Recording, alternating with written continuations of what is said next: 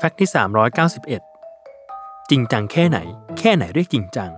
เมื่อมีคนสงสัยว่าทำไมทุกครั้งที่ขนมปังตกพื้นฝั่งที่ทาแยมจะต้องคว่ำลงสู่พื้นทุกครั้งไป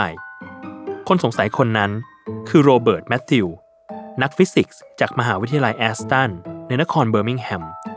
เขาจึงทำการทดลองประเด็นนี้ขึ้นในปีค.ศ.หนึ่งพันเก้าร้อยเก้าสิบห้าและได้มาซึ่งข้อพิสูจน์ว่าเป็นเพราะกฎของฟิสิกส์ล้วนๆที่ทำให้มันเป็นแบบนั้นและที่สำคัญขนมปังฝั่งแยมเจ้ากรรม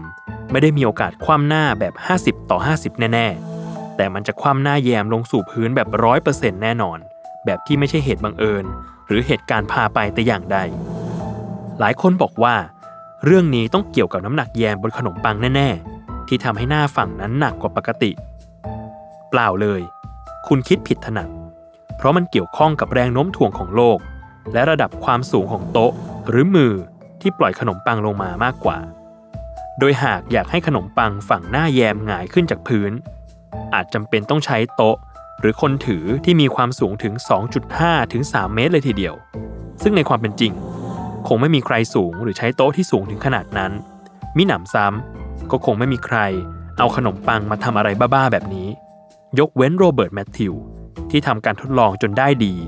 คว้ารางวัลอิกโนเบลรางวัลวิจัยสุดเพี้ยนที่ไม่น่ามีใครคิดสาขาฟิสิกส์ในปีคริสตศักราชหนึ่งพันเก้าร้อยเก้าสิบหกมาครองในที่สุด